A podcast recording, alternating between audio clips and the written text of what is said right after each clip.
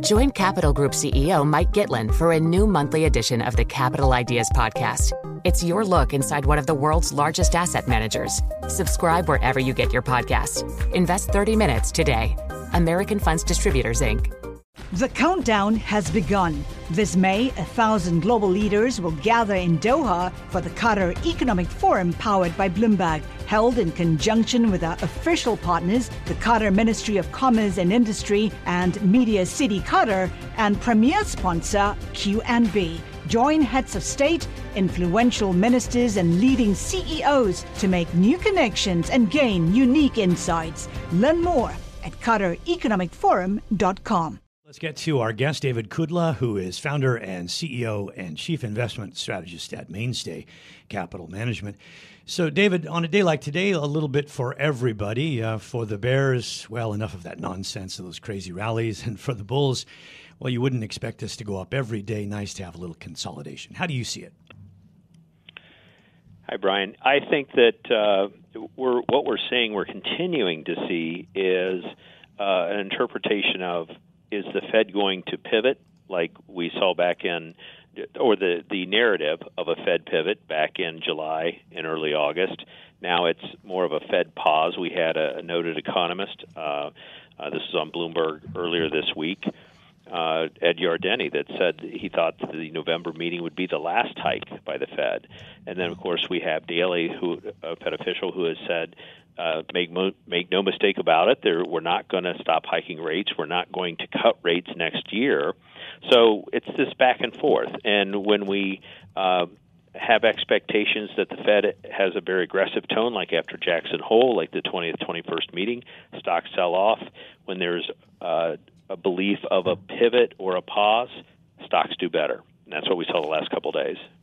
Uh, David, I mean, let's not uh, forget that a lot of what we saw in the last couple of days was probably down to a short squeeze, and uh, people conflating what after what the RBA did in terms of that less than expected interest rate hike.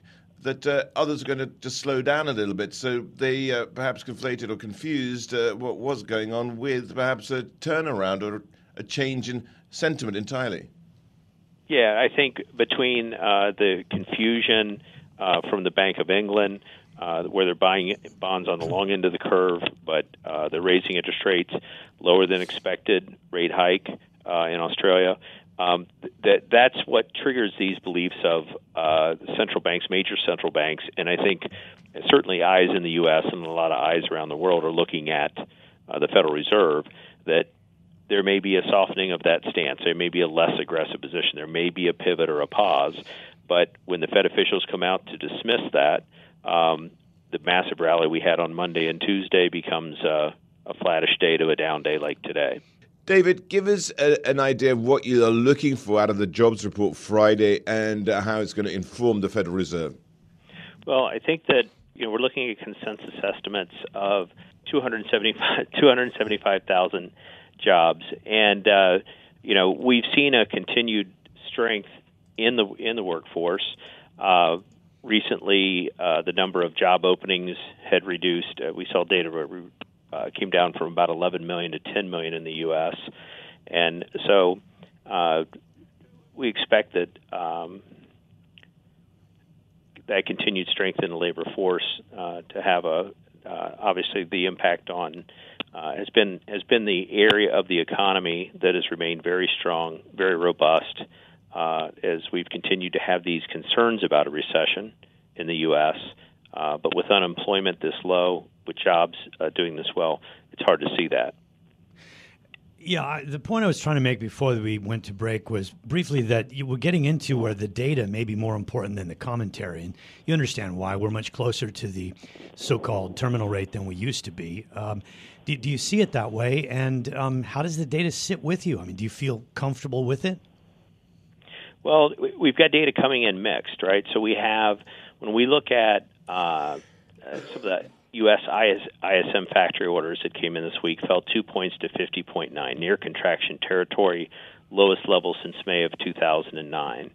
Um, we have at the same time we have uh, housing prices that uh, are at the lowest level for September since 2009.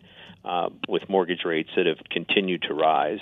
So we see that the economy is slowing and slowing uh, significantly, but jobs uh, are remaining are remaining strong and haven't have, we haven't seen the deterioration there.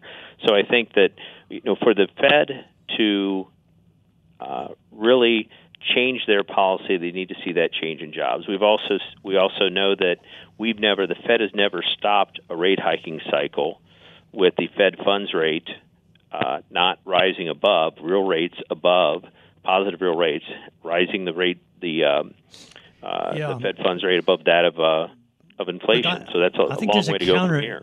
It's not very often you go from zero to 300 or 400 basis points in this quick a time. So I think that is a little bit of a check on that. Uh, and it, it, does bring into uh, the, the conversation this discussion about, uh, about the, whether the neutral rate gets adjusted lower given financial instability considerations. The debt levels are high, the rapidity of the hike increases may be a factor affecting where the neutral rate is.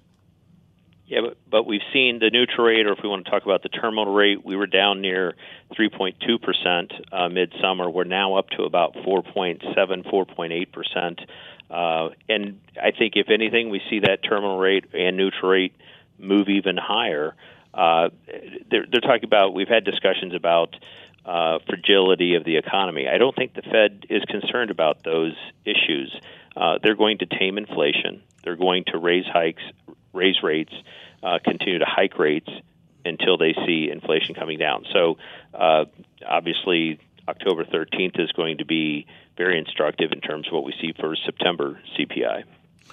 David, uh, very quickly, give us an idea of what you're investing in, very uh, in brief. Well, you talked a little bit about, about uh, what's happened in the uh, energy complex here recently, or at least with oil.